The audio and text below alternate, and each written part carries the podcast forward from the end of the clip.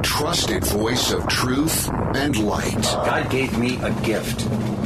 I shovel well. I shovel very well. And a rally point for those who've accepted the reality that they are not sheep. We've got a blind date with destiny. And it looks like she's ordered the lobster. This is the Brian Hyde Show. Well, hello there, and welcome to the show. Look, I understand it is a confusing world out there. Many voices clamoring and uh, competing for your allegiance and your attention. Well, I want to make it very clear. I don't uh, pretend to uh, tell you what to think. I'm not competing so that I can have sway over your mind or your thoughts.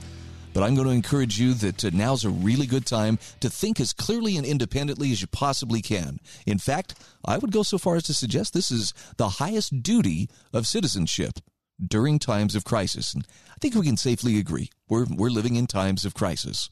So come find courage, come find camaraderie among your fellow wrong thinkers. Got a great show ahead of us today, and we're going to be taking a very close look at uh, the, the currently breaking down COVID narrative. There's a lot of good news out there, even at the same time that there's a lot of instability and a lot of, uh, you know, uh, power grabbing going on. I'm confident, though, that we can uh, come to a reasonable solution for ourselves. In fact, I want to share something with you. This crossed my Twitter feed yesterday. Um, just absolutely love TK Coleman from the Foundation for Economic Education. And I think this may this may be the best advice. This is why I'm giving you this right up front. If you hear nothing else from the show today, this is something you ought to consider. TK Coleman posted a, a, a quote from St. Peter of Alcantara.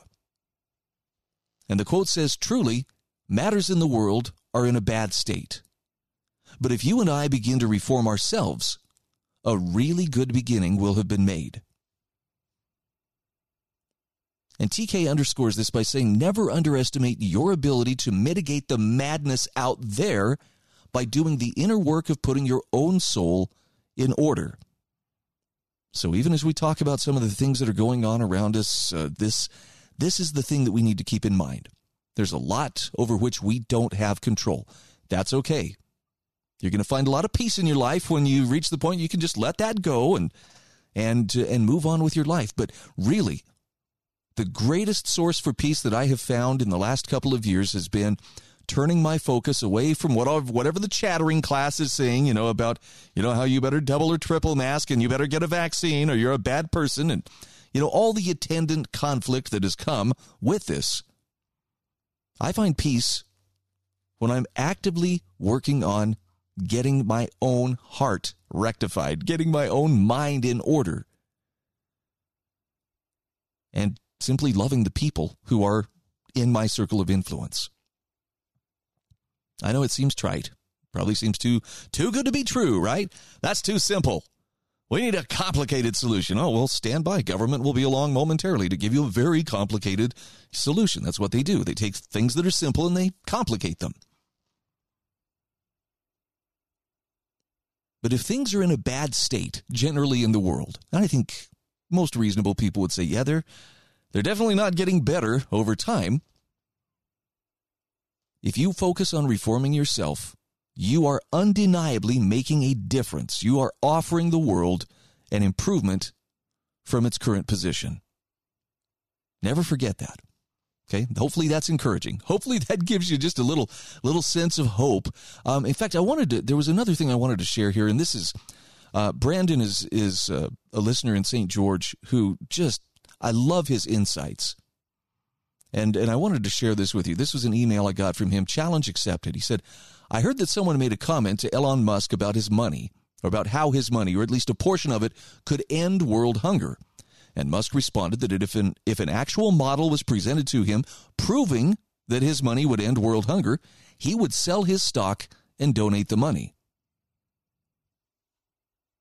Now, Brandon points out here his money's not what's keeping a portion of the Earth's population hungry.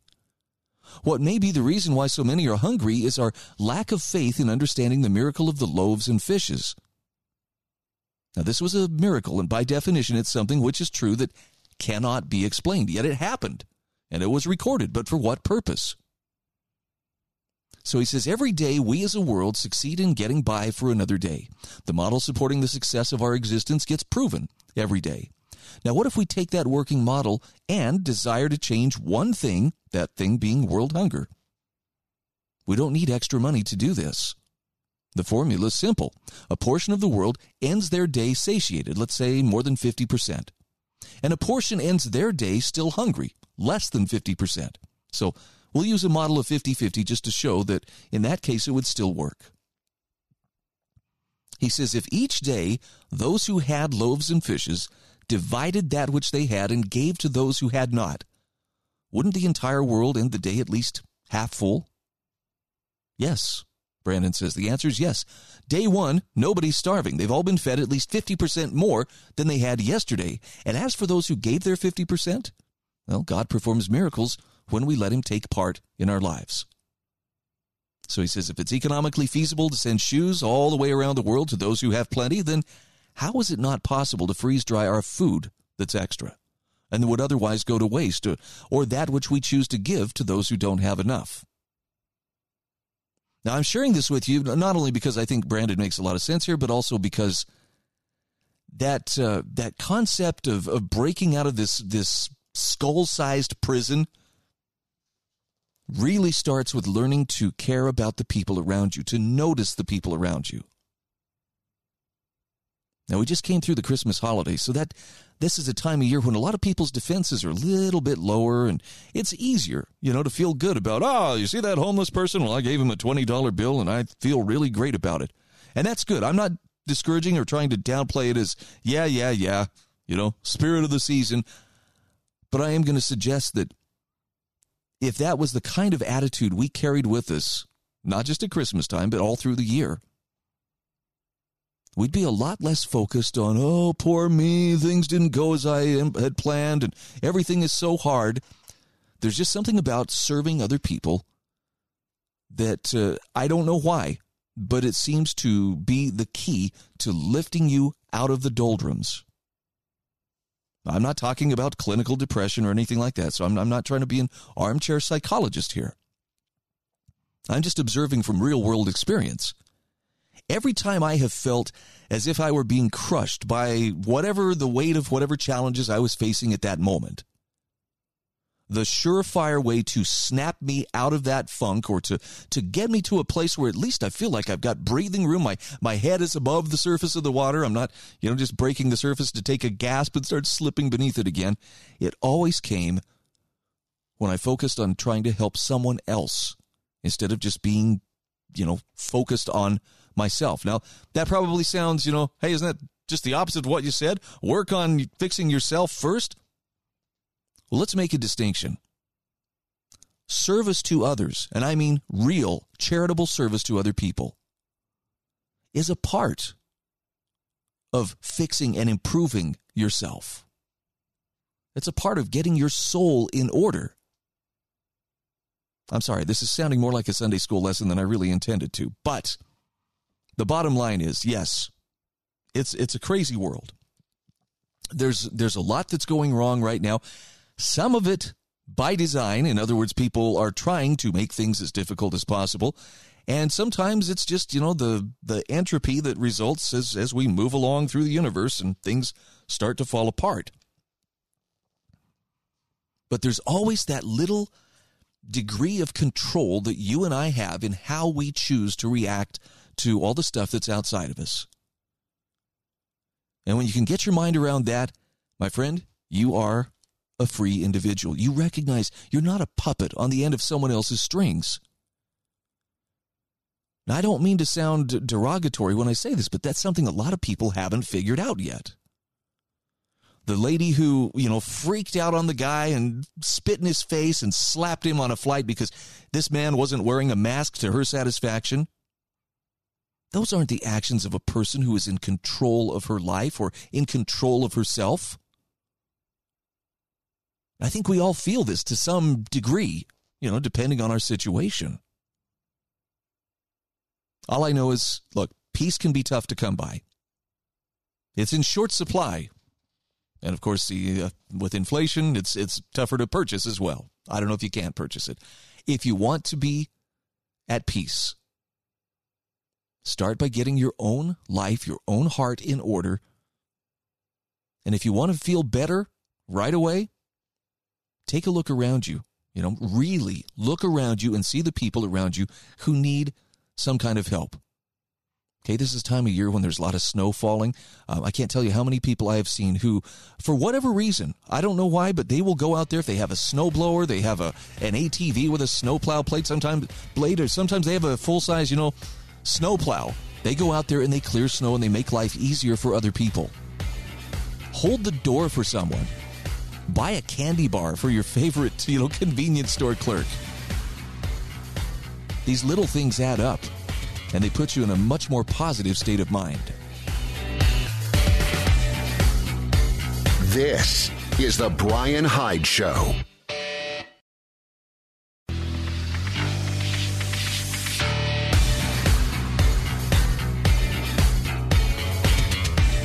This is The Brian Hyde Show.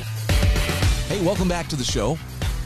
Just want to give a quick shout out here to my sponsors, MonticelloCollege.org, LifesavingFood.com, the Heather Turner team at Patriot Home Mortgage in St. George, Utah, HSLAmmo.com, Sewing and Quilting Center in St. George, and GovernYourIncome.com. There's a link to every one of these businesses in today's show notes, which you'll find at thebrianhydeshow.com.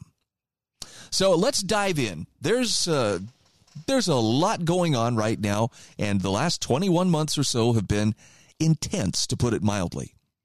One of the lessons that I have picked up on over that time is that uh, anyone who questions what the people in power are telling us, whether it's science incarnate, you know, Dr. Fauci, if you're questioning him, well, conventional wisdom says that you should be shunned by responsible members of society.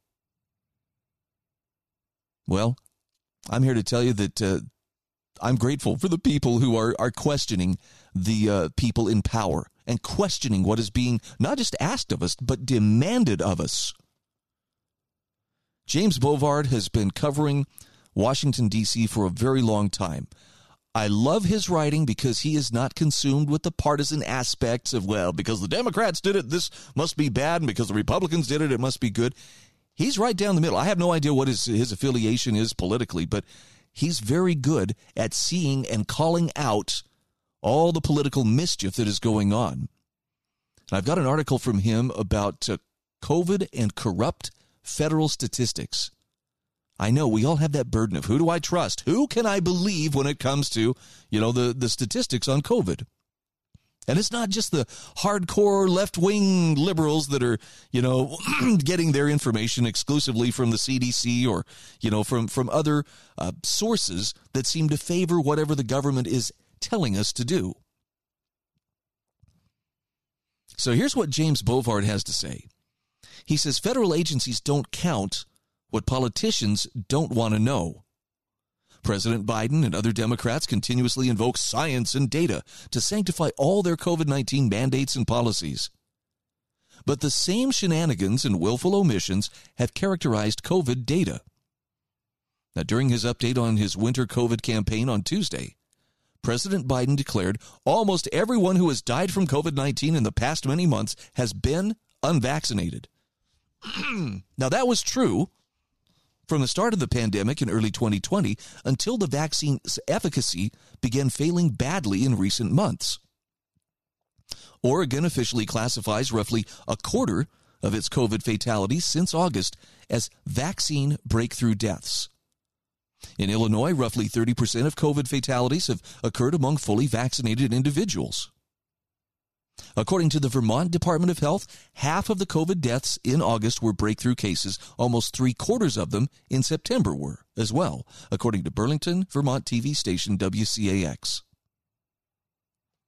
Now, Bovard says the, the Biden administration guaranteed that the vast majority of breakthrough infections would not be counted when the Centers for Disease Control in May ceased keeping track of breakthrough infections unless they resulted in hospitalization or death.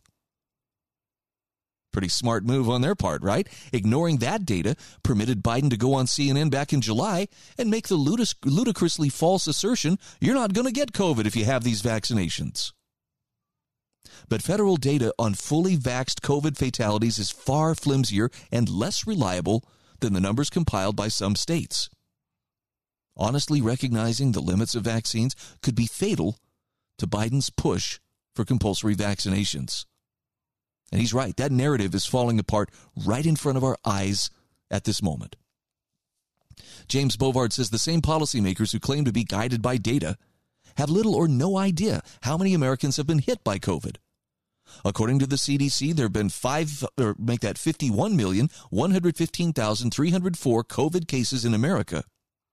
But a different CDC webpage estimates that there had been 146.6 million COVID infections in October, in the U.S. rather, as of October 2nd of 2021. Now, that CDC analysis estimated that only one in four COVID infections have been reported, which would mean that based on the latest official case numbers, more than 200 million Americans have contracted COVID. Now, for Biden and his fellow policymakers, a potential error of 150 million COVID infections is close enough for government work. Relying on the lower number is convenient for policymakers who want to continue ignoring the natural immunity acquired by 199 million Americans who survived COVID infections. He says deceptive federal COVID data is not an anomaly. That same charade or the same charades permeate the official data guiding both domestic and foreign policies. For example, federal education policy has perennially been exempt from the fraud penalties that the Federal Trade Commission inflicts on private corporations. The No Child Left Behind Act, passed in 2002, promised that federal mandates would make all students proficient in reading and math by the year 2014. Almost half the states responded to the law's perverse incentives by dumbing down academic standards, lowering passing scores on tests to avoid harsh federal sanctions. And he says it was obvious within the first year that the law was backfiring, but the feds covered up the catastrophe to permit President George W. Bush and other politicians to continue lying about saving America's children. He says food stamps have been one of the most popular ways for politicians to prove their love of downtrodden Americans. Liberals perennially claim that the food stamp program has a fraud rate of only 1%, but that's based solely on the number of violators who get caught. And federal rules discourage states which administer the program from vigorously pursuing violators. New Mexico Human Services Secretary Sidonie Squier complained in 2013 the biggest fraud issue in her state was recipients selling their food stamp food stamp electronic benefits or EBT cards and claiming they were lost or stolen, stolen rather. Roughly 70% of all the EBT cards issued in New Mexico in 2012 were replacement cards. Squier told Albuquerque's KOB television, We know there are some people who lose them four, six, or eight times, and it's pretty suspicious, but you can't do anything about it based on the federal rules. They want people to have the cards, they want the cards replaced. He says the Peace Corps is one of the most sainted federal agencies, also guilty of perennially covering up deadly risks to its recruits. Peace Corps has long acted as if its volunteers' good intentions are body armor that shield them against all perils. But its basic model, sending inexperienced young college graduates to live and work alone in many of the world's most dangerous nations, is failing mightily.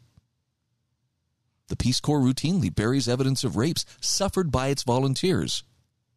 Michael O'Neill, the Peace Corps security director from 1995 to 2002, commented nobody wanted to talk about security for volunteers because it suppresses the recruitment numbers. After a 29 year old volunteer was gang raped in Bangladesh, Representative Ted Poe condemned the agency's reaction, saying, For political reasons, the Peace Corps did everything it could to ignore and cover up the dastardly deed, blaming the crime on the victim. And a 2021 USA Today investigation found that the agency continues suppressing evidence, even though almost half of the female Peace Corps recruits who finished service in 2019 were sexually assaulted in some way. But this horrendous failure rarely shows up in the agency's endless press release victory proclamations. So, since the, the start of the COVID 19 pandemic, James Bovard writes the, the media has portrayed federal officials like Tony Fauci as America's best and brightest, but he says Washington is also full of towers of paternalist babble built on statistical quicksand. He says bureaucracies conspire against admitting their failures, and politicians often rig reporting requirements to hide the damage their laws inflict. So anyone who has blind faith in federal data is unfit to judge public policy in the real world. So says James Bovard, and I've got a link to his article in the show notes. I know this is a real point of contention. I've, I've had some very serious discussions with family members and, you know, who've said, you know, well, I want to trust the data and I think that people are trying to do their best for us. Hey, I'm sure there are some people who are. But when there's power involved, I would count on politicians to always do what is in favor of them maintaining that power, not looking out for my best interests. This is The Brian Hyde Show.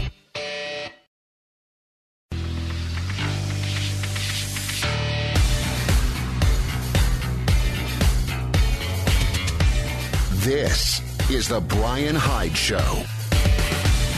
Welcome back to the show. Thanks again for taking a chance and at least listening to, to this message, which is based in personal freedom, freedom of conscience, God given rights, limited government, free markets, private property rights, etc. Look, all I'm trying to do is just I'm just trying to brainwash people into thinking for themselves and hopefully make the world a freer place in the process. Is that too much to ask? Okay, for some it may be. By the way, I've got some great sponsors who help me do what I do on a daily basis. One of them is lifesavingfood.com. This is food storage. I've been a big proponent of this for years and years, and uh, my radio listeners have, have heard me talk about uh, this for a long, long time. I still think it's it's you know it's not a panic response. Hey, everybody, the sky's falling. Go get your food storage. It's more of a lifestyle in which you do everything you can during times of plenty to bolster your position for times when it's not so plenty, or when there's scarcity, or there's uncertainty, or even crisis. And it doesn't have to be something on a national scale. It doesn't have to be a worldwide pandemic. It could be the loss of a job. It could be an uh, unexpected illness, car problems, you know, whatever it may be. That food storage is there to sustain you and allow you to have that degree of autonomy and the ability to stand on your own feet. To that end, lifesavingfood.com is there to take care of you. For my listeners, you'll get a 15% discount no sales tax, and free delivery. Just click on the link that I've provided in the show notes and go nuts. So, in the spirit of self reliance, it's a great time of year to be stocking up on things that you'll be needing throughout the year as well as for next year. And I've got a great article here from Daisy Luther, who is the uh, organic prepper. And this is what to buy at after Christmas sales. Now, my wife clued in on this a long time ago. I'm just starting to catch on, but this is what Daisy says. She says it's over. For many, waving goodbye to visitors and cleaning up the tattered gift wrap, gift wrap is a relief. The stress is over, so's the pressure to spend money on frivolous items. But she says if you have room in your budget, now is the best time to save money for next Christmas. Because there are bargains to be had. And listen to this list of, of things that are being closed out right now. She says after the holidays, there are lots of items that go on sale, which you could add to your stockpiles or save for the following Christmas. So here's one of the obvious ones gift wrap. Right now is the time to buy it at a huge discount. Save the Christmassy stuff for next year, but be on the lookout for wrapping paper that works for non seasonal gift giving, right? There's birthdays and anniversaries and so forth, weddings, coming up throughout the year. Solid colors, shiny multicolored foil, stripes and polka dots, checks and plaids all work well for wrapping presents throughout the year. Then there's paper goods. She says, We always stock up on things like Kleenex, paper towels, napkins, paper plates, disposable flatware, and plastic cups. These things are very handy during a short term power outage when washing dishes might be a problem. And she says, We don't worry about the festive designs. A tissue is a tissue is a tissue. Here's another good one greeting cards. Daisy Luther writes, I know many frugal folks make their own greeting cards or just skip them altogether, but some of us, myself included, just love mailing cards to the people we care about who live far away. She says, I've picked up some gorgeous cards just after Christmas that aren't overly Christmassy. I found some with winter scenes and blank inside, some that say winter wishes, which would be good for several more months. A beautiful set with sheet music on the front and a quote about the music inside, some that say missing you right now. The point is, shop carefully. You may find some that work for you as an all purpose greeting. You can also pick up next year's batch of cards on a dime. How about bags of bows? If you enjoy wrapping presents and topping them with a perky bow, Daisy says this is the time to pick up a year's supply, again at a fraction of the price of the price. Do you have a gift closet? She says this is the time to stock up on gift sets. It can save you an absolute fortune over the course of the year. She says, After Christmas, I go to the area where the gift baskets are marked down and pick up beautifully boxed candles, bath products, kitchen items, food, and other items. I keep these put away for occasions when I need to give a gift. Sometimes I repackage the items in a way that look less Christmassy. Also, if you're looking for Christmas decorations, if you buy your Christmas trees and ornaments after Christmas, you get them for pennies on the dollar. I don't want to sound like somebody who's, you know, skimping out on Christmas here, but this is something that uh, Becky and I did a few years ago. Uh, we we had had an artificial tree that we'd had for years and years, and we decided, you know what, it's time to do you know, a real Christmas tree. So we went and bought a Christmas tree and within, you know, like a week, all the needles were off and it was just, it was a disaster. But that year we went to the after Christmas sales and I don't remember where we found it, but somebody was closing out a beautiful pre lit Christmas tree. And again, you can just, you can get it for a song. Timing. It's the timing that matters here. You can get winter decor items, uh, wintry plaid blankets, or sweater knit pillows purchased right after Christmas at very deep discounts. How about this? Candles. Gift items like scented candles often go on sale after Christmas, as well as unscented tea lights. Daisy Luther says, I get nearly all my candles for the entire year during the last week of December. Here's another handy one. Maybe this is handy to me because we're going through a pretty good cold snap right now. Winter clothes. You need mittens, coats, and hats. Post Christmas is the best time to get them. Retailers mark down all sorts of cold weather attire to move it after the holidays, so look for cozy pajamas and slippers and heavy socks with non slip bottoms as well. You can also find games, puzzles, and toys. These are often dramatically reduced after the holidays. Hang on to them for birthdays or even for next Christmas. And then stocking stuffers. Lots of things that are sold as stocking stuffers are the perfect size for travel or to supply your guest room. She says, When my kids were little, I used to buy inexpensive little games and toys to keep in the trunk of the car just in case boredom set in and we needed some kind of new distraction on a long road trip. You can stock up on stationery. You can find greeting cards on sale, winter themed paper, notepads, journals, pens, and pencils all on sale. And this uh, the guys are going to love this one. You won't have to go stand in Michael's with your wife looking like a bump on a log, you know, and out of place. Stock up on your craft supplies now. Don't be put off by the holiday colors. If you have kids, Daisy says stock up on craft supplies after Christmas when they go on sale. And don't forget, Valentine's Day and St. Patrick's Day aren't that far away, so, you know, the things that are red and green can still be put to good use. You may also be able to find crafting kits for adults like cross stitch supplies and yarn. She also says don't forget the food. Lots of manufacturers package candies, crackers, and cookies with a holiday theme. Now, those red and green candies will be just as tasty in addition to cookies as standard M&Ms. And you can find things like cookies, desserts, holiday-themed dessert mixes, candy, uh, turkey, ham, stuffing mix, cranberries and cranberry sauce, canned goods like green beans, pumpkin, pineapple, and sweet potatoes, French fried onions, citrus fruit, butter, frozen appetizers, eggnog. I don't know why. We're all sold out of eggnog around here. Trust me, I've been looking. But she says you can also check the deli for markdown party platters full of meat, cheeses, fruits, and veggies. You can also find holiday themed goods like Ziploc bags or disposable food containers that they use over and over again, cellophane bags, uh, uh, aluminum foil, plastic wrap. Bottom line is all that holiday stuff that the stores set out, you know, to entice us to come and shop there during the holiday season, they're moving it out. Right? Valentine's Day is coming. They'll be moving in new stuff.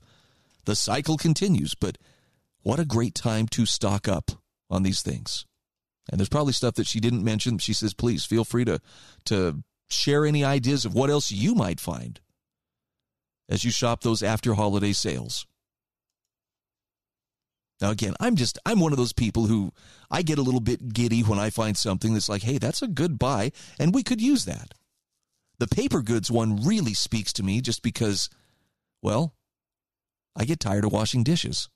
Sorry, but I know I'm probably the only one out there who doesn't find great joy in, you know, washing and rinsing dishes and putting them in the dishwasher.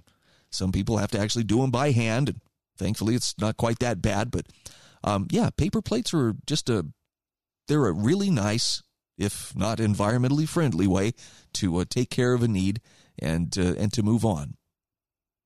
So, some great advice there. Again, there's a link to the article. When we come back, we're going to talk about one of the sweetest sounds in the world. I'm talking about the sound of children at play. It's funny. I actually uh, got a I got an email from a listener up in uh, Idaho who uh, does not find the same joy in hearing children at play, and that's and that's okay. He says, you know, I think I've earned, you know, my time for peace and quiet. I don't want kids running all around. I don't want them making messes, you know, and um, I get that. Maybe, uh, maybe I will be at that point at some point when, you know, I, I want the kids to just be quiet so I can enjoy. But hey, no fun allowed. Okay, maybe it's not that bad. But I've got a great article here from Lenore Skenazy. And you know that joyous sound of kids playing? That's also the sound of children learning. Wait till you hear what they learn during playtime. We'll be back right after these messages. This is The Brian Hyde Show.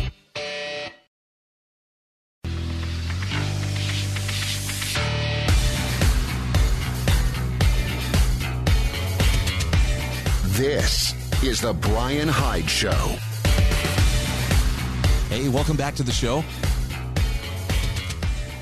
I don't know if you're one of the thousands of people relocating to the Intermountain West, but uh, it's been pretty impressive to see the number of people coming to states like Utah, Idaho, and other states through the Intermountain West. I don't know all the reasons, but I have a strong suspicion that there are a lot of people who are coming to these states because they recognize that uh, these are some of the few remaining islands of freedom left in the world. Are they perfect? No, I wouldn't suggest that these are perfect states, but I certainly understand why people are trying to get here. And if you are one of those people, you probably have recognized, wow, the real estate market reflects this. This is the hottest real estate market most of us have ever seen. I'm uh, telling you this because if you are in the process of shopping for a home and you are anywhere within the great state of Utah, you should talk to my friends at the Heather Turner team at Patriot Home Mortgage in St. George, Utah. You can call Heather at 703 4522. That's area code 435 703 4522. If you're in St. George, simply go to 619 South Bluff Street. Heather's NMLS ID is 715386, and Patriot Home Mortgage is an equal housing opportunity lender. Look, you can count on her decades of experience in the lending industry and and get getting you the loan you need quickly because time really is of the essence. Homes don't sit on the market for days and weeks, they uh, go very quickly. So you've got to have your ducks in a row. Heather's there to make that happen. All right, let's talk about kids at play. I mean, it's I I think back sometimes and I think, you know, that's one of the things I truly do miss is that innocence of just being able to just play and just, you know, use up that time. And some people would think, well, that's wasted time. There's serious things going on. These kids, they need to learn responsibility. They need to learn how to pull their own weight. Okay, that'll come. You should hear what Lenore Skenazy is saying about what kids learn when they're just playing. Saw this article on intellectualtakeout.org. Lenore Skenazy says we're heading into two weeks or possibly two months or two years of the kids at home. It's Christmas break, as if it's a break from learning.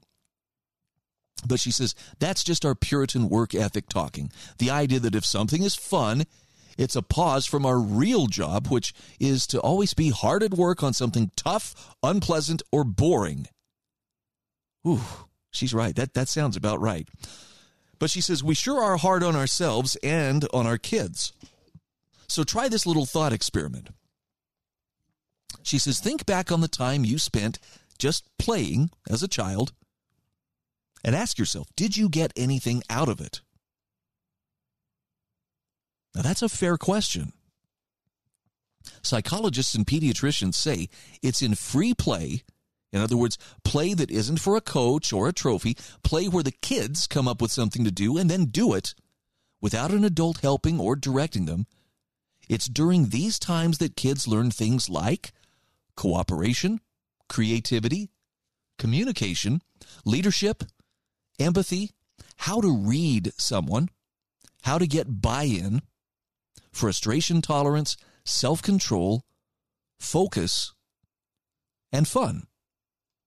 In fact, she says play is so fun that kids will work on these critically important skills, the self control, focus, etc., just so they can have fun. Because building those skills is a means to an end. Lenore Skenazy says it's as if Mother Nature installed the play drive for the same reason she installed that other drive, the drive to reproduce. Both are critical for the species to continue. In fact, play makes you into the kind of person someone would want to reproduce with. Now, without play, well, she says left turn here. Think of Yellowstone National Park for a second. About a hundred years ago, park rangers killed off all of Yellowstone's gray wolves because they were preying on the cattle allowed to graze there.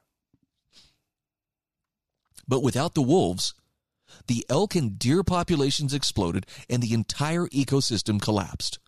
Plants and animals, even bugs, were dying off. Scientists finally figured out that gray wolves are a keystone species. In other words, without them, the entire system falls apart. Well, she says play is the keystone species of childhood. Without enough of it, kids get anxious, they get out of shape, depressed, lonely, bored, desperate, and dumb, or at least less clever.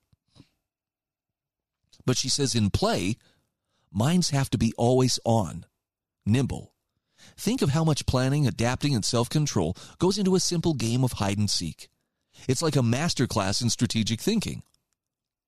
So the takeaway here is play is not the opposite of learning. It's learning all the stuff you need to succeed. Christmas break is a break from schoolwork that's a glorious chance for kids to catch up on these other lessons, even when it looks like they're bickering. That's part of the process. It's an unpleasant part, yes, but part of the process. So she says, grab an eggnog and go to another room or maybe another house or another state so the kids can play without you. Just leave some cardboard boxes. The bigger, the better. Consider it homework. Now, that may strike some as well. That's a very irresponsible kind of attitude. Why, just leaving the kids on their own, don't you know they need this guidance and tutelage at every step? I think she's onto something, though. But then again, you know, as, as the as the person who has uh, coined that phrase uh, "free range ch- free range children," you know, I think she uh, is onto something that we have, have lost. One of the things that uh, Lenore Skenazy pointed out to me, and I found that I was very guilty of, was that uh, trait of helicopter parenting, where we, uh, you know, we want to plan everything out as if we have uh, the kids are going to the park. All right, let me get the security detail organized and you know dispatched to to accompany them. That's a good way to raise kids who are unable to make decisions for themselves, unable to entertain themselves, unable to learn for themselves. I think that's the most important aspect. So I think she's got some good advice. Let the kids play. And by the way, this doesn't just refer to little kids. Now, my 13 year old daughter had a bunch of her friends, uh, well, a couple of her friends, come and uh, stay with her yesterday. And it was one of the coldest days that we've had so far this winter. I don't think we got above 15 degrees for a daytime high. The wind chill made it feel like it was in single digits. Nevertheless, it was a beautiful day. There was, you know, almost a foot of fresh snow out there in our yard. And uh, these girls, to their credit, put on warm clothes. We keep a good supply of, you know, snow play clothes. And they went out there and spent a couple of hours playing in the snow. They built uh, I, I, thought they were building some kind of an igloo or something like that. I looked out there and hey there's clearly a structure. Maybe it's a snowball fort or whatever. They had five gallon buckets and were packing snow. You know what they ended up creating? They created a couch out of snow. I was like you guys make a recliner. I'll come out there and i will relax. I'll put on my warm weather gear and come out there with you. But the point is they could have been sitting at home in front of Netflix or whatever, just, you know, endlessly watching the tube and being passively educated. But instead, they were out there having the time of their life. They were building something. They were learning from the experience. This is what works. This is what doesn't. The family dog was out there having a great time as well. And uh, it was really a good experience for everybody involved. And look, it was cold too. Did I mention that? It was really cold. Like cold enough that I was looking for any excuse not to go outside. But they went out there and had so much fun that you would uh, you would think, you know, the temperature had nothing to do with it. And actually, I think that's a good thing. Willing to suffer a little bit of discomfort for the chance to get out there and enjoy themselves and you know since uh, one of one of my daughter's friends is actually a friend from from Utah who came up and her parents dropped her off and she's staying with us for the week. I mean this is this is exciting stuff. An opportunity they they wouldn't have had otherwise. I'm probably overthinking this, but I kind of miss the days when when I was uh, too young to realize, hey, it's really cold out here. I mean, they came in and they were like, okay, I can't feel my fingers, I can't feel my toes anymore. You know, we had hot chocolate waiting, the whole nine yards. I miss those days. I become pretty good at, uh, you know, maintaining comfort. You know, if I go outside, I'm not going to come in with frozen fingers and toes. At least I'm, I'm going to try not to. But I get this sneaking suspicion I might be missing out on something by taking that approach. Going out and suffering the cold, or in the summer, suffering the bugs and the heat, there's something that happens when we allow ourselves to suffer in the name of uh, also having some enjoyment. Maybe that's something I'm going to have to revisit for the coming year. At any rate, I've got a link to Lenore Skenazy's article from intellectualtakeout.org. It's in the show notes at thebrianhydeshow.com. Consider subscribing. I'll send you my show notes every day that I do the show. A lot of great reading if you want to dig a little bit deeper into any of these topics.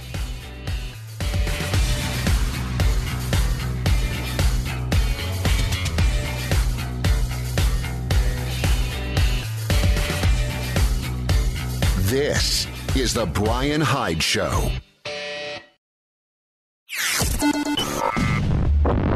A trusted voice of truth and light. God gave me a gift.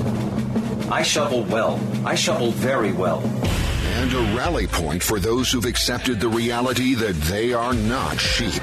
We've got a blind date with destiny. And it looks like she's ordered the lobster. This is the Brian Hyde Show. Well, hello there, and welcome to the show. This program exists to persuade you that it is better for everybody involved if we each think more clearly and independently about the world around us. To that end, you will not find me spending an inordinate amount of time talking about politics and personalities or trying to sensationalize the news in a way that uh, creates fear or anger. Now, that doesn't mean that I'm just going to sit here and talk about lollipops and kittens and puppies and things that are very safe and, and uh, easy to, uh, to handle. We face a lot of hard facts, but it's the idea that we can face these facts, make our own decisions, and move forward without being dependent on someone else to tell us what it all means. That's what it means to be a wrong thinker in these days. And yes, it will catch you some criticism. So, you know, if you've never suffered for your beliefs, hang on to your hats. You know, that's that's something that's just not possible today. You can't stand for something without paying a price for standing for it. But if you're okay with that, come pull up a chair. Find courage and camaraderie with your fellow wrong thinkers. And by the way, give some love to my sponsors. I've got them listed there on the show notes page. Uh, just if you don't need what they are offering at this moment, maybe you know somebody who does, feel free to refer them or drop a line to them and let them know that their advertising message is reaching your ears.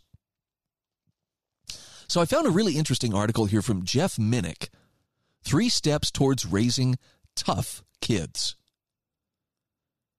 And it's it's funny because I, I was just having this discussion with a friend yesterday um, who was telling me a little bit about his childhood growing up on a farm in Idaho. And um, he had a kind of a rough situation. And I think it, a lot of it had to do with, um, you know, there, there were some parenting issues. And basically, his parents were tough on him. Starting from about nine years old, he says, I was uh, pretty much slave labor and it just it was it really surprised me to learn. His social security record goes back to where he was nine years old because he was actually earning i don't know what it was 12 or uh, 20 cents a pipe moving pipe out in, in the fields. Now this is not to say therefore he is a victim and we should all sit around and feel sorry for him. He's a very capable can-do hardworking guy very productive member of society but he had to be a tough kid in order to, to survive and thrive under those conditions. And the world is very different from the one that he and I grew up in, at least in the way that people approach kids. We're, you know, we're we're looking at uh, some some really strange shifts. We'll get into some of those in a few moments, but here's what Jeff Minick has to say. He says even if they wanted to do so, 75% of young Americans or young people can't join the ranks of the armed services. The prevalence of obesity, poor education, and criminal records made only 25% of young Americans qualified for military service. That's according to 2017 Pentagon data. Now, these dismal statistics are bad news not only for our national security, but also for the future of our workforce, for the health of the American family, and for the young themselves. The trials facing our country, inflation, a government grasping for more and more power, an out of control national debt, a culture that often seems crazier than Uncle Billy Bob when he bought a yacht for his front yard in Iowa, aren't going away anytime soon. And he says people, young people, will need to be tough if they are to survive and thrive in this mess. So he says, I addressed the need for us to raise tough kids in a recent article for Intellectual Takeout. After doing so, a friend asked me, How do we do that?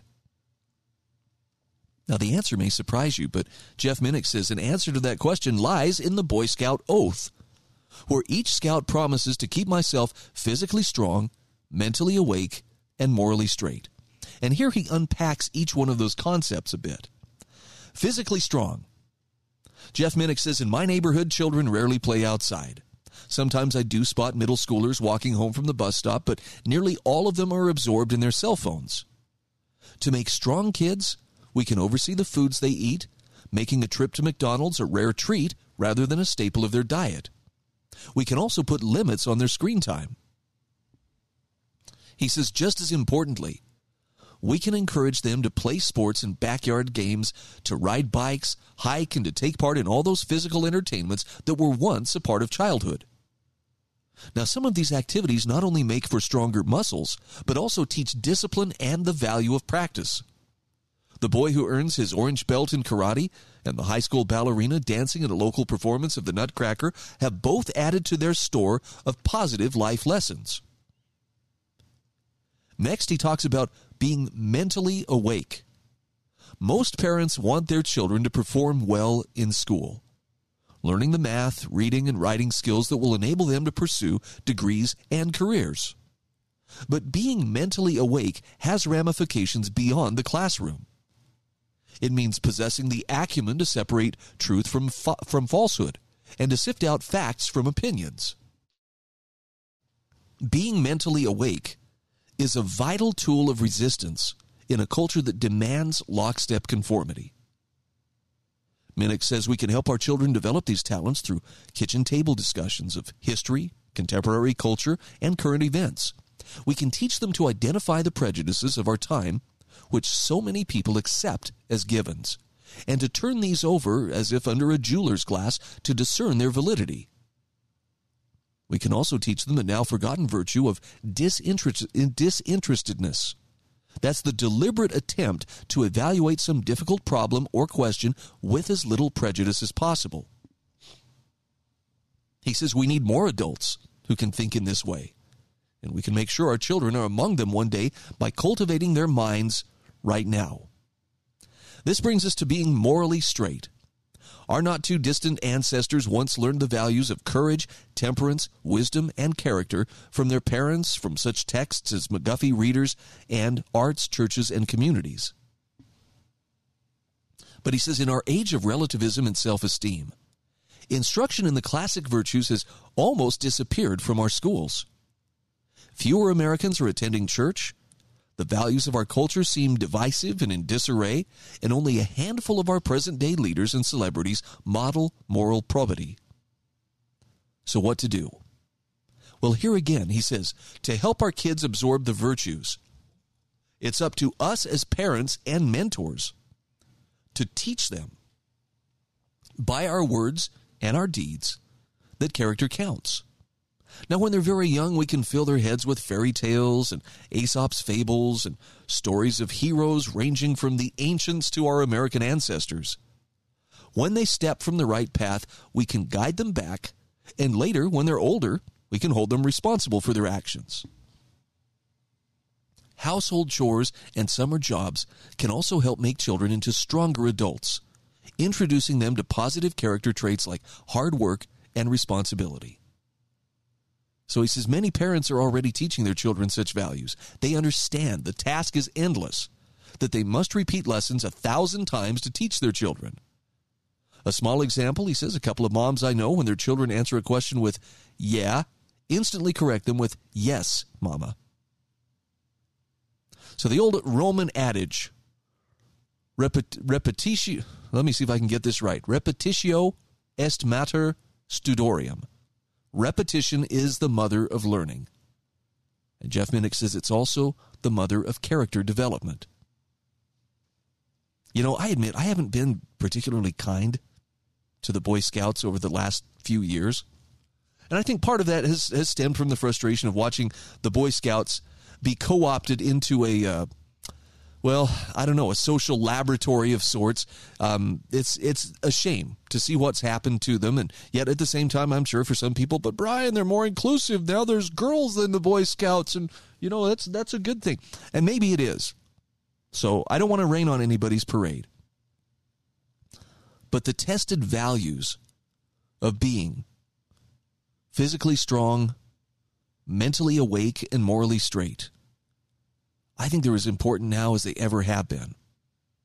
And I would hope that if you have kids in your life, these are values that you're trying to impart to them as well. Not so much by lecturing them, you know, sit down, come sit at my my chair while I dispense this fatherly and grandfatherly advice, but through your actions.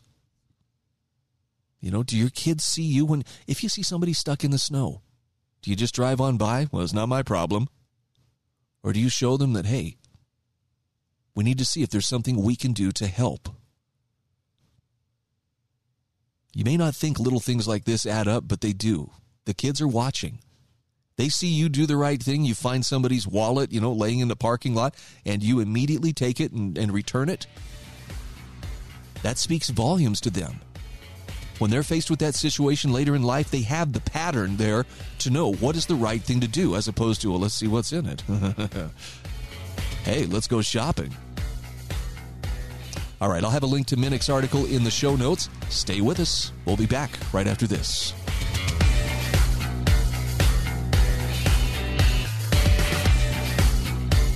This is the Brian Hyde Show.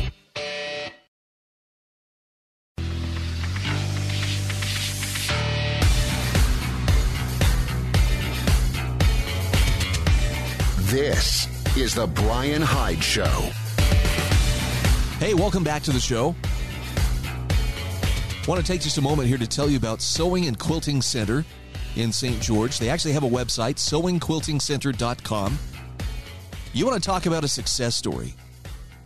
This is a business that was started back in 1984 by Ken Harker. It's only changed owners twice. The current owner is Teresa Alsop, along with her husband Eric Alsop. And Ken Harker, by the way, is still there fixing sewing machines. They carry uh, brother sewing and embroidery machines, baby lock sergers, embroidering sewing machines, Handi Quilter, long arm quilting machines. Yep. Authorized dealer. They can provide service for all of these machines. They can even train you how to use a machine for yourself. And if you're like me, and okay, I I don't do much with sewing, but I have a wife who does. I have a mom who's way into quilting. These are huge, huge. Um, I don't know what to call it. I want to say an industry. It's it's it's a huge segment of society that that does this kind of work, and I think it's actually something that could be very very valuable. I don't know if you've noticed, but uh, prices keep going up. Inflation is well underway, despite you know all the assurances. Oh, it's just transitory. It's not going to be with us. But if you had to either repair or maintain, or for that matter, you know, make your own clothing, could you do it? Your own blankets and so forth. Sure would be nice to have some options. And of course, uh, Sewing Quilting Center also sells fabric, thread, you know, that cuddle material that's uh, comparable to the minky stuff. Anyway, it's all there in one place 779 South Bluff Street in St. George, or go to their website. These are folks I think you'll find have a lot to offer you and uh, something you may want to delve into a little bit more deeply. So, did the president just inadvertently end the pandemic? I'm actually hearing a lot of talk about this right now. And that's a question that's asked by Graham Dockery in an article uh, by that title Did the president end the pandemic? Um, I don't know if you caught this, but in a, in a conference call with governors last week, the president admitted, actually, I guess it was this week, uh, the president admitted that there is no federal solution.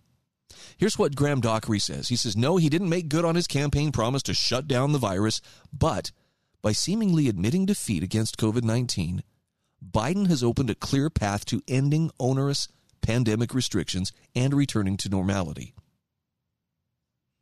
Now, President Biden admitted, I guess it was Monday, there is no federal solution to the COVID 19 pandemic. Now, the statement paves the way for his mandates to be scrapped, but um, Graham warns don't expect liberals to go along willingly. Speaking during a teleconference conference with governors, Biden followed this statement up by declaring that the pandemic gets solved at the state level before shuffling onto a helicopter and departing for his home state of Delaware. Now, delegating responsibilities to the states was essentially the approach of Donald Trump, and a return to this policy represents a complete reversal of Biden's campaign trail promise to use the might of the federal government to shut down the virus.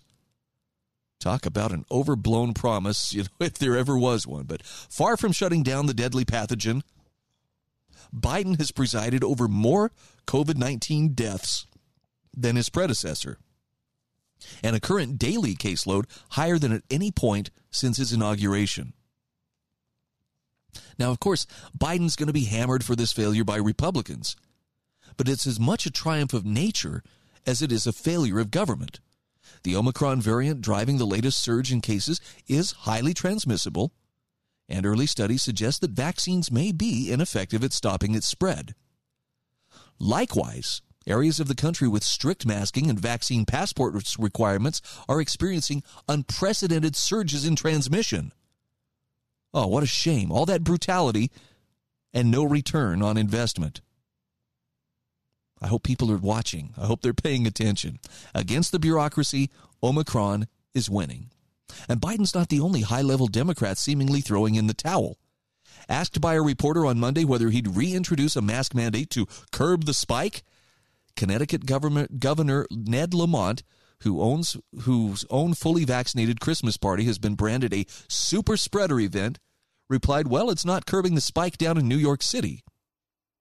Meanwhile, the Centers for Disease Control and Prevention shortened its recommended quarantine time for people with COVID 19 from 10 days to 5 days, likely in a bid to save the economy from being ground to a halt by employees taking sick leave en masse as they come down with mild Omicron infections.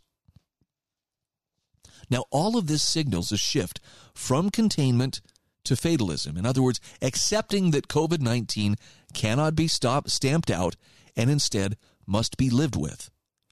Many, particularly those on the right, have argued this from the outset. And other countries have grasped its reality already. South Africa, where Omicron was first reported, has stopped tracing and quarantining the contacts of COVID 19 cases and now recommends that only those with symptoms be, temp- be tested rather and managed according to the severity of the condition. This is a big shift. And the article says Biden's words on Monday were just words. Now, his, his administration's onerous vaccine and mask mandates remain in place, yet these words may have spelled the end for the mandates. Keep in mind, the Supreme Court next month will hear challenges to two of these vaccine mandates, one affecting healthcare workers, another potentially affecting some 80 million private sector workers. And it will likely be difficult for the federal government to make the case for compulsory vaccination when the head of the government has just admitted that solving the pandemic isn't the government's responsibility. Should the mandates be stricken down, and there's every reason to believe they will be, those rulings would open the floodgates to further legal challenges. Biden's masking requirement in federal buildings, along with similar rules for planes, trains, and buses, could all be scrapped, as could vaccine requirements for federal workers and contractors. Now, of course, Biden's already trying to flex a little bit here and say, well, you know, we could require masks in order to travel on planes. They don't want to let that power go easily.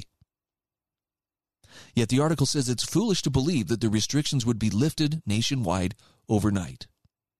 Already, COVID policies vary drastically between red and blue states. The pandemic has essentially been over in Florida for a year or more, with no masking or vaccine requirements in place on a state level, and with a governor, Ron DeSantis, fighting tooth and nail against federal mandates. New York, by contrast, is still gripped by pandemic fever, and even children have to show vaccine passes to eat indoors. And there's a link in this article to police harassing a young boy and mother because they don't have vaccine cards. They're 86ing them from a restaurant. Just following orders. Okay. Keep those keep those words in mind. We've heard them before.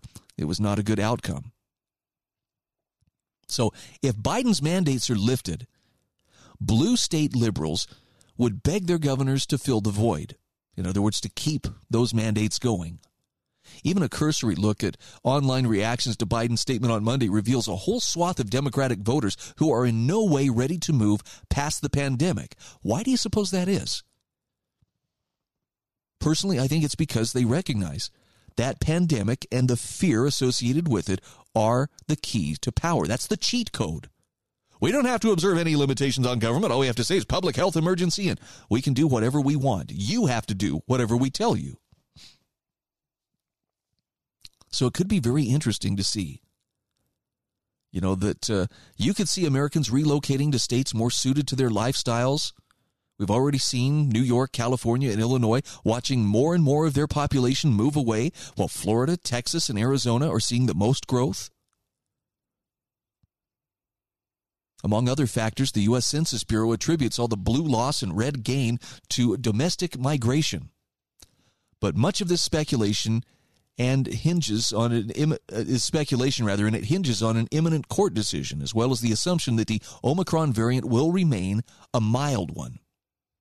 But the bottom line is, should all this come to pass, should states start to chart their own vastly different courses on COVID 19, Biden can wave goodbye to another one of his campaign promises, which was that pledge to, quote, unify and heal America. I think you're going to see some real separation, sifting, you know, into these blue and red states based on who allows freedom and who doesn't. This is the Brian Hyde Show.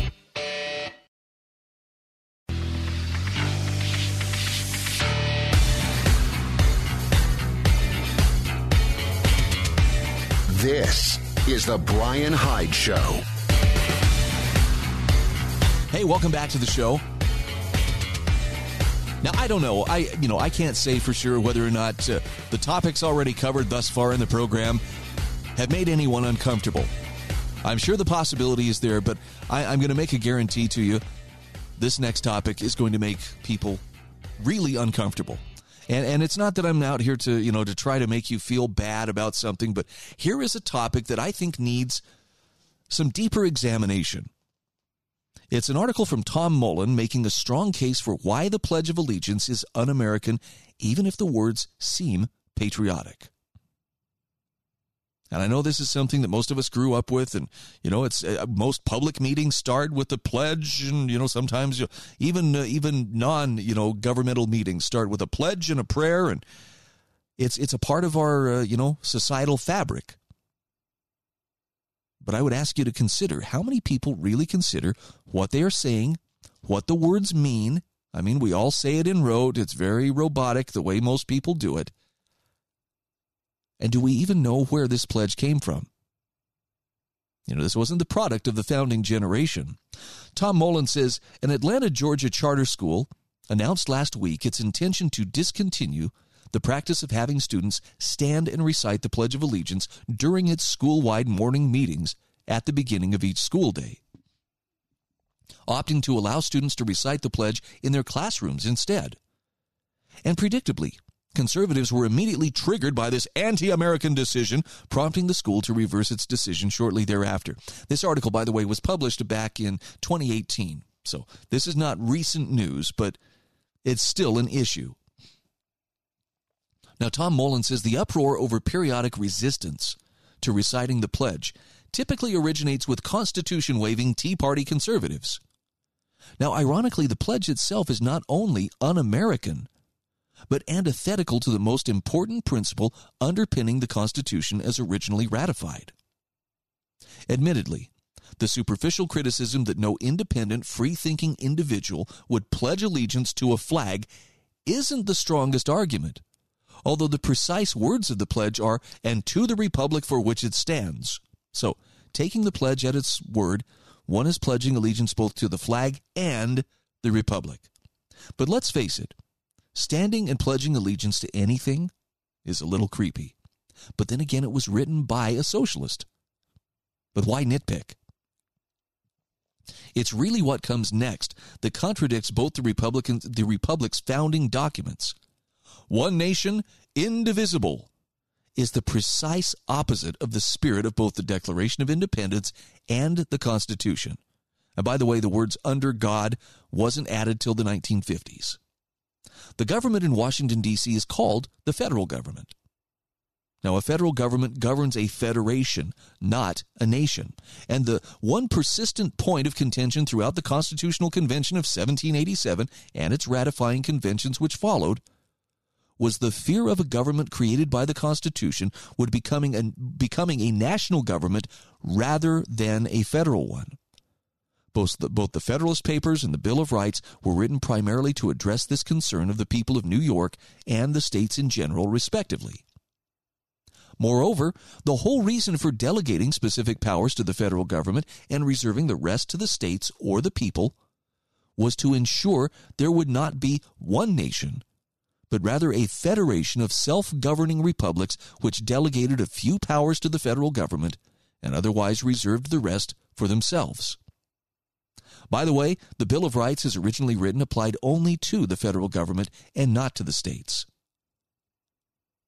Tom Mullen says, Sorry, liberals, but the First Amendment doesn't guarantee a separation of church and state within the states. It was written for the opposite reason to protect the existing state religions of the time from the federal government establishing a, natu- a national one and thereby invalidating them. And sorry, conservatives, the Second Amendment wasn't written to keep states from banning guns. Quite the opposite. It was written to reserve the power to ban guns to the states. That's why most states, even those established after the Bill of Rights was ratified, have clauses in their own constitutions protecting the right to keep and bear arms. They understood that the Second Amendment applied only to the federal government, not the states. So, if there's one thing that's clear from all of the above, the Constitution did not establish one nation. In fact, the states only agreed to ratify it after being repeatedly promised the United States would be no such thing, allowing the states to govern themselves in radically different ways at their discretion. Then there's that word indivisible. Now, one would think a federation born by its constituent states seceding from the nation to which they formerly belonged would make the point obvious enough. But the Declaration makes it explicit that whenever any form of government becomes destructive of these ends, it is the right of the people to alter or to abolish it, and to institute new government, laying its foundation on such principles and organizing its powers in such form as to them shall seem most likely to affect their safety and happiness. Now, Tom Mullen says it would be impossible to exercise that right, that duty, as the Declaration later calls it, if the Republic were indivisible. The strictest constructionists of the time didn't consider the nation indivisible. Thomas Jefferson didn't threaten to send troops to New England when some of its states considered seceding upon his election. Quite the opposite. And in an 1804 letter to Joseph Priestley, he deemed a potential split in the Union between Atlantic and Mississippi confederacies not only possible, but not very important to the happiness of either part. So the people advocating one nation indivisible in those days were big government federalists like Hamilton, whose proposals to remake the United States into precisely that were flatly rejected in 1787. I think the best term I've heard for Hamilton and those who followed that line of thought were the consolidationists. They wanted to consolidate power. And boy, have we seen that happen, just as the Anti Federalists warned would happen. Now, Tom Mullen says proponents of absolute national rule like to quip that this question was settled by the American Civil War. Yes, that's like saying Polish independence was settled by Germany and the Soviet Union in 1939. In fact, it is precisely the trend toward one nation that has caused American politics to become so rancorous, to the point of boiling over into violence over the course of the last several decades. This continent is inhabited by a multitude of very different cultures, which can coexist peacefully if left to govern themselves. But as the federal government increasingly seeks to impose a one size fits all legal framework over people who never agreed to give it that power, the resistance is going to get more and more strident. If there's any chance to achieve peace among America's warring factions, Tom Mullen says a return to a more truly federal system is likely the only way. And keep in mind, he wrote these words more than three years ago. Getting rid of the un American pledge to the imaginary nation, that indivisible imaginary nation, would be a good symbolic start. Now, I'll grant you, this is probably making some people feel a little bit hot under the collar. Do you feel your blood pressure starting to creep up? I don't blame you. But I'm going to ask you just take the time to ask yourself, why am I reacting this way? Why does this hit, you know, in such a way that I feel offended when someone suggests maybe the Pledge of Allegiance really isn't that great of an idea and certainly shouldn't be mandatory? A few years ago, a good friend of mine um, who, who has raised his kids right had a, had a son who was attending a charter school and the Pledge of Allegiance was a normal part of their, you know, school day. Well, his son did his own research on the pledge, learned about Francis Bellamy, learned about, you know, the socialist leanings and the socialist goal of, you know, these kids need to be reminded of their place and they need to be reminded of, of uh, their uh, fealty to government and their, their obligation to believe and to support and give allegiance to government. And upon understanding this, his son said, I'm not going to participate in the pledge. So while other members of his class would stand and recite the pledge every day, he would quietly sit. Okay, he wasn't trying to prevent them from participating. He just conscientiously objected to taking part in it himself. And the reactions, the anger that was, I mean, people, students wrote him notes. You're spitting in the face of every person who ever died for our flag when you refuse to pledge your allegiance to it. He actually had one teacher who said, You get on your feet or I'm going to yank you out of that chair. Yes, threatening violence against a student. It took a little bit of time to get the waters calmed down, but look, this wasn't a kid out there to get attention. I know that was one of the first things a lot of people accuse you. Well, he's just a kid looking for attention. Are you sure of that?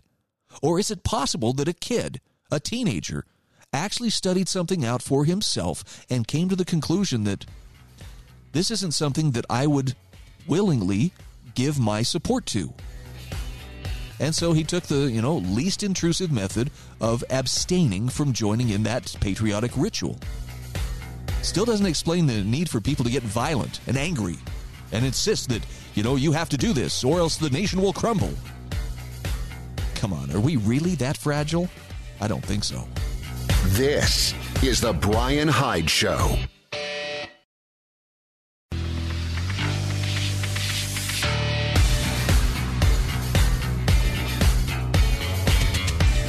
This is The Brian Hyde Show. And we are back. I think one of the most disturbing stories that I have heard in the last uh, week or so has to do with parents who are being prosecuted because they have shown up at school board meetings and either loudly or even politely registered their displeasure with uh, the folks who are currently calling the shots at those school board meetings. It's it's really something, and most of the time, it, it's turning out that uh, these trespassing charges are being issued after the fact. It's not like hey, they were told to leave and they you know refused to do so. But there's a very definite divide and a clear line being drawn between parents and government school bureaucrats. And there are a couple of questions which come to mind that I think need a little closer look. The first one is just what exactly is education. Got a great article I'm linking to from American Thinker. This is by Christopher Cantrill, or Chantrill rather. And I'm just going to give a couple of excerpts here because there's a second question I want to follow up with. Christopher Chantrill says, Last week I wrote a nice, moderate blog post on education that included a roster of all the brilliant minds that have held forth on education from Aristotle to Mr. Common School Horace Mann to our own beloved Bill Gates. The very next day, Curtis Yarvin wrote a similarly moderate post on his Gray Mirror Substack about retiring the university. He said, To a substantial extent, America is the university. A nation is its government, and America's government is its university system. Sorry if this comes as news to you. So Christopher Chantrill says, if we're going to have regime change, according to uh, according to Curtis, Curtis Yarvin, the university is the old regime and it's got to go. Then he disappears into the weeds on the details of how to do this. Now, in, in this case, uh, Christopher Chantrill says, In my moderate post on education, I proposed a new constitutional amendment that the U.S. should pass an amendment forbidding the federal government to fund or legislate about universities. Now, that's all very well, but what about the text of the constitutional amendment? How about this? Congress shall make no law respecting an establishment of education or prohibiting the free exercise thereof, or abridging the freedom of education or of the internet or the right of the people to peaceably misinform and to petition the government for a redress of government disinformation. Ain't I a stinker? now, he says, given the vile injustice of the deep state and universities generally and unionized teachers in particular, he says, I think my proposed education amendment is the most moderate thing in world history, and I expect you'll agree with me. But he says, in our struggle for justice in education, what do we do? Well, how about this? A Tablets for Kids project that dropped off preloaded tablets in a couple of villages in Ethiopia in early 2012 where the kids had never previously seen printed materials. Here's how it turned out. Within four minutes, one kid not only opened the box, found the on off switch, and powered it up. Within five days, they were using 47 apps per child per day. Within two weeks, they were singing ABC songs in the village, and within five months, they had hacked Android. Hacked Android? Well, the disablists had, uh, or the activists rather, had disabled the tablet cameras, so the kids figured out how to turn them back on. Now he says, I dare say the instructions for hacking Android were in English. So that means the kids. Yeah, think about it. Senator, I have a question. Just why are we sending all of our children in uh, to labor in government school custodial facilities or schools uh, throughout their childhood? Just why is it that we've banned children from working for money and anathematized it as child labor? And just what is it that's so vitally important that kids can only get it from school, apart from getting the noble and progressive regime narrative? Well, he says back in the day, in 1913, Why Children Work Schools inspector Helen Todd found that working children preferred to work rather than go to school. See, the kids reported their employers treated them much better than the teachers at school. That hasn't changed. Here's James Tooley in 2000, Reclaiming Education, describing how children respond to work experience. Quote, many teachers who visited students on, the jo- on job placements remarked how their pupils matured in the experience becoming more adult in a short period of time. So, what do we do? Well, he says, I propose that the standard model of childhood education should be neighborhood mothers getting together to educate their children with tablets. And mothers that don't get with the program should be named and, sh- and shamed and shunned by the other mothers. I'm pretty sure that's tongue in cheek, but you see his point. Suppose your kid gets damaged by the school. Suppose it's mostly a waste of time. Suppose your kid gets traumatized by the bullies or the lowlifes at school. Suppose she gets indoctrinated into ruling class propaganda to make her a hopeless snowflake. Suppose she gets out of college with a useless gender studies degree and then works up ending as a barista at Starbucks. Well, he says, Well, I would say then that you are not a good mother, but what the Jungians called the terrible mother, the one so frequently found in Grimm's fairy tales. Interesting take. Not everybody's going to agree with it, but it's it's a good exploration of just what is education for. What's it supposed to accomplish? Now, here's the other thing that I wanted to share with you, and that is is there a plot to push parents out of education? This is from Connor Boyack from Libertas Institute, and he says chances are you've already heard about the 1619 project. If not, here's a brief refresher. Created by Nicole Hannah-Jones, an activist and New York Times columnist, the project is a series of essays aiming to reframe America through the lens of race. And with the help of the media and academic elite, it's a concerted effort to reframe capitalism as evil, freedom as malicious, and skin tone as a foolproof indicator of one's place on, on the oppressed slash oppressor spectrum. As you know, it's already creeping into the classrooms in the form of critical race theory. So, this past Sunday, as millions gathered to celebrate the holidays with loved ones, Hannah-Jones made an appearance on NBC's Meet the Press. As the interview turned to education, the recent Virginia governor's race was brought up by host Chuck Todd. He and Hannah-Jones discussed Terry McAuliffe's infamous blunder in which he claimed, I don't think parents should be telling schools what they should teach. Now, that insane statement is widely considered to have cost McAuliffe the election, but Hannah-Jones minced no words in backing him up. That's just the fact, she said. Now, Connor says, first of all, none of this is surprising at all. It's hardly a shock to hear left wing voices claim that moms and dads have no say in what their own children are taught. But he says would be pretty stupid not to take McAuliffe, Hannah-Jones, and the forces behind them, the teachers' unions, the federal government, and the media, to name a few, seriously. I mean, they're literally giving us their game plan control the content taught in schools, take away parents' rights, and inject anti freedom rhetoric and race obsession into classrooms without a hitch.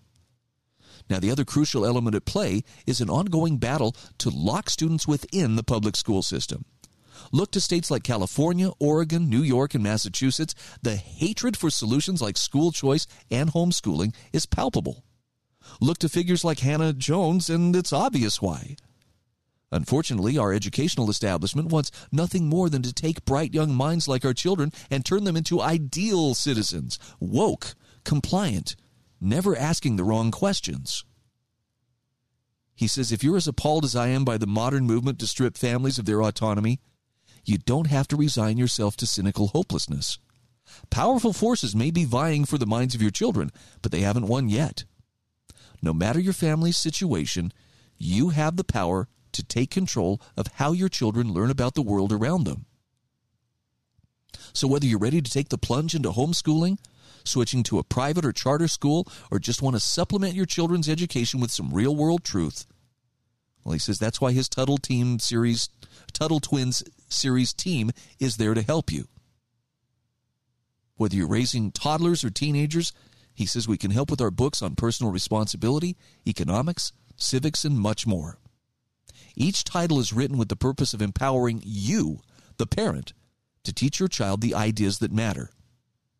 And together, he says, parents like us can put a stop to this insanity and prevent the next generation from falling for the left's false promises. If you're as fed up as I am with the educational status quo, he says, join me and let's fight to raise leaders, free thinkers, and status quo questioners. Now, that probably sounds a lot like, well, Brian, you just did a nice uh, commercial there for uh, the Tuttle twins. Yes, actually, I did, didn't I? That's not a paid commercial, by the way. Um, but I've worked with Connor. I've seen the the work that goes into his creation of this series. I think this is a very significant tool for parents who want to make sure that uh, that those young minds are taught correct principles early on. So they don't have to be retaught or re-educated or you know have falsehoods sifted out later on as adults. And it's harder for us to change our minds as adults right? We understand this. Look at how we cling to things that we learned as kids and oh, i just can't think of this any other way. Things become habit. So there's a link. You can check it out for yourself you want to learn more about the tuttle twins very worthwhile tools and extremely principled in how they approach these subjects. Thanks again for being part of our growing audience of wrong thinkers. Feel free to hit the subscribe button. This is The Brian Hyde Show.